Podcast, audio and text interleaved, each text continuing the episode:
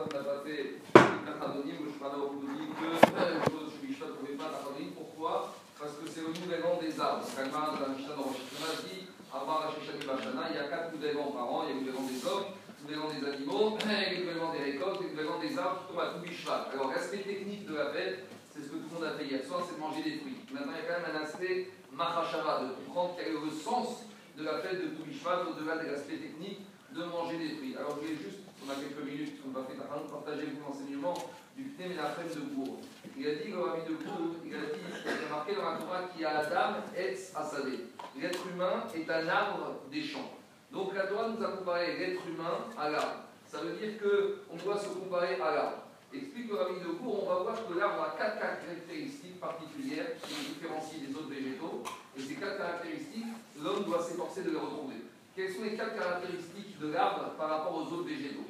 Pourquoi on fait Boréperia Etz sur un arbre et quand est-ce qu'on fait Boréperia Adama sur les végétaux? Explique le tour. La différence, c'est lorsqu'on prend un fruit de l'arbre, c'est le même arbre qui va repousser l'année d'après et qui va donner d'autres fruits. A contrario, si d'un légume, j'arrache le légume et c'est une autre plantation qui pousse l'année prochaine, alors là, c'est plus Boréperia c'est Boréperia Adama. Donc, quelle différence Je prends un fruit de l'arbre si le même arbre redonne un fruit, là c'est Boréteriaes. Je prends un concombre dans la terre, là le concombre c'est quelque chose d'autre qui va pousser d'autres racines, d'autres graines, donc là c'est Boréteri à Adama. La deuxième différence, nous dit c'est une différence de hauteur. Pour faire Boréteriaes, il faut qu'il y ait ce qu'on paradis Goba, il faut qu'il y ait une certaine forme de hauteur. C'est pour ça que sur les arbustes, même si on les appelle arbres en français, mais ça reste des arbustes au centre de et on ne fera que Boréteri à Adama, quand c'est inférieur à une certaine taille.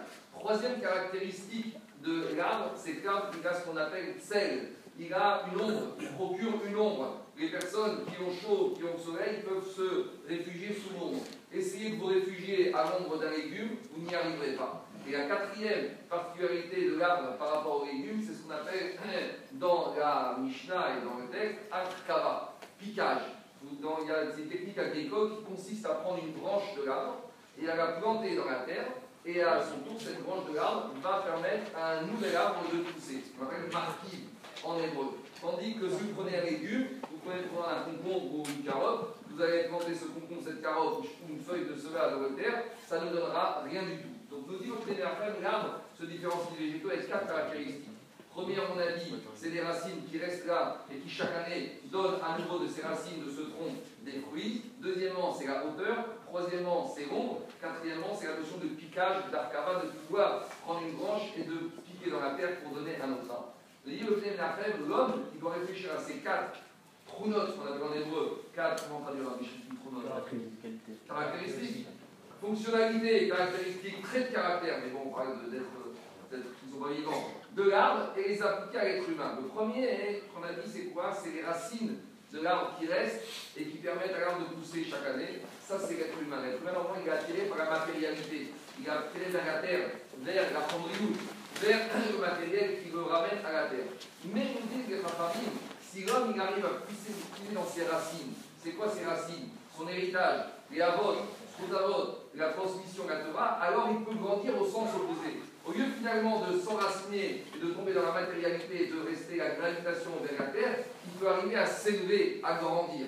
Ça, c'est la première caractéristique de l'homme qui doit puiser dans le passé, dans ses racines, pour en permanence s'élever et se détacher et s'éloigner de la matérialité. La deuxième caractéristique qu'on a dit, c'est la hauteur.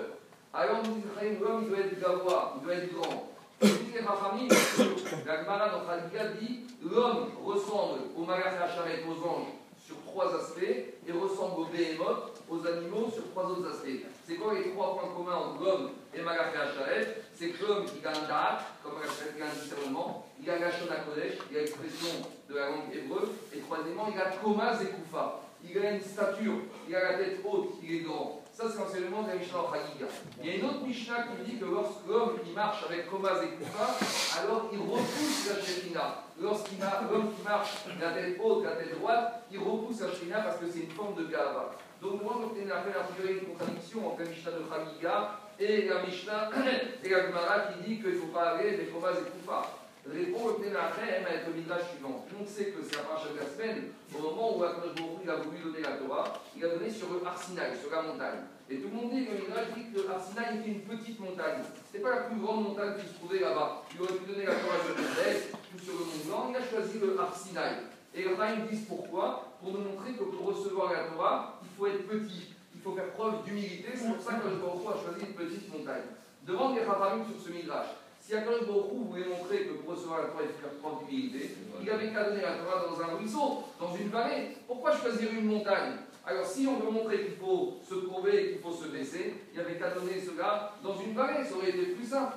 Explique famille une notion philosophique, mais qui est tellement simple à comprendre, que pour pouvoir se baisser, il faut être grand. Pour pouvoir comprendre qu'on doit se plier devant un Kadosh Baruch qu'on doit se baisser, il faut déjà avoir une certaine forme de hauteur.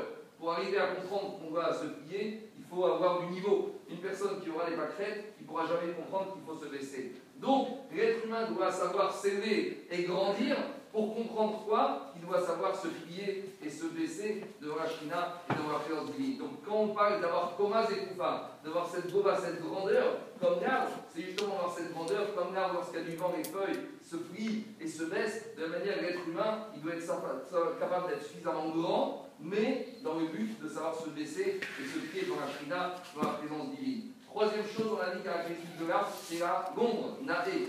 L'être humain aussi, il doit procurer de l'ombre à ceux qui sont autour de lui. Vous savez que les différences entre l'ombre et les autres sources de profit, c'est que quand je profite de quelque chose, cette chose-là, elle s'épuise, elle disparaît. Et là, lorsqu'on profite de l'ombre, l'arbre, on ne lui enlève rien du tout. C'est ce qu'on appelle le développement durable il y a 3000 ans. Vous savez, il parle du développement durable, de prendre les ressources de la terre sans les user. Ici, lorsqu'une personne va se mettre à l'ombre d'un arbre, il va profiter de l'arbre. Est-ce que l'arbre va être affaibli? Est-ce que l'arbre va diminuer? Est-ce qu'il va perdre sa vigueur Non. Pourquoi? Parce que c'est la seule source de profit ne disparaît pas, dont celui qui donne le profit ne perd rien du tout. De la même manière, lorsqu'une personne s'élève et fait profiter les autres de son savoir de façon assez vote, non seulement les autres personnes profitent de lui, mais celui qui donne permet aux autres de profiter, il ne perd rien, au contraire, il se vend. Ça, c'est le secret de l'homme qui fait profiter les autres de son savoir, de sa richesse, de son intelligence, de ses midotes alors tout le monde profite de lui à l'image du monde de cet arbre, et l'homme, au contraire, il ne perd pas et il se grandit. Dernière caractéristique, on a dit, la notion de piquage, marquis. On peut prendre une branche et piquer dans la terre, faire pousser d'autres branches. De la manière, un être humain, un bel Israël, il doit savoir étudier pour lui-même, mais il doit également savoir transmettre.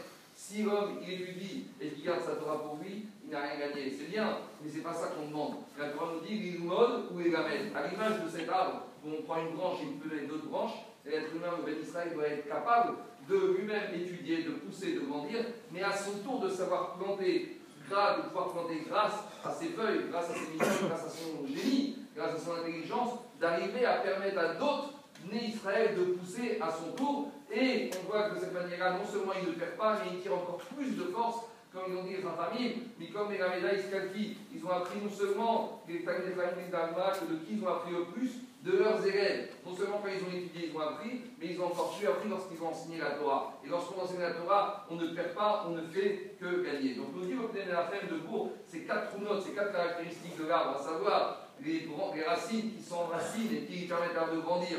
La deuxième, la hauteur. Troisième, l'ombre. Quatrième, la manière de piquer, de permettre de donner d'autres arbres. C'est les quatre notes caractéristiques que l'homme, il doit réfléchir à développer pour lui-même le jour de Toubishvat. Voilà un sens au niveau marchand de la pensée de la fête de Toubishvat. Vous comprenez pourquoi c'est un jour important, puisque c'est un jour où l'homme il doit réfléchir à ce qu'il a fait par rapport à ces quatre caractéristiques. Et s'il n'a pas réussi encore à développer, il doit s'efforcer de les développer suffisamment pour progresser et grandir à l'image de cet art.